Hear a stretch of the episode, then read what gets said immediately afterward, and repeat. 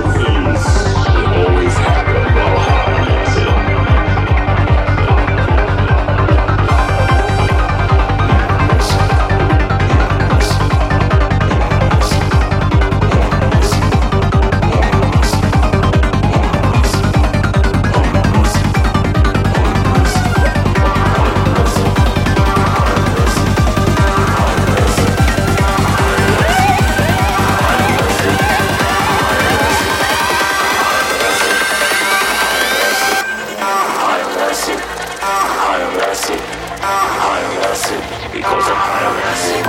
I'm blessed. I'm blessed.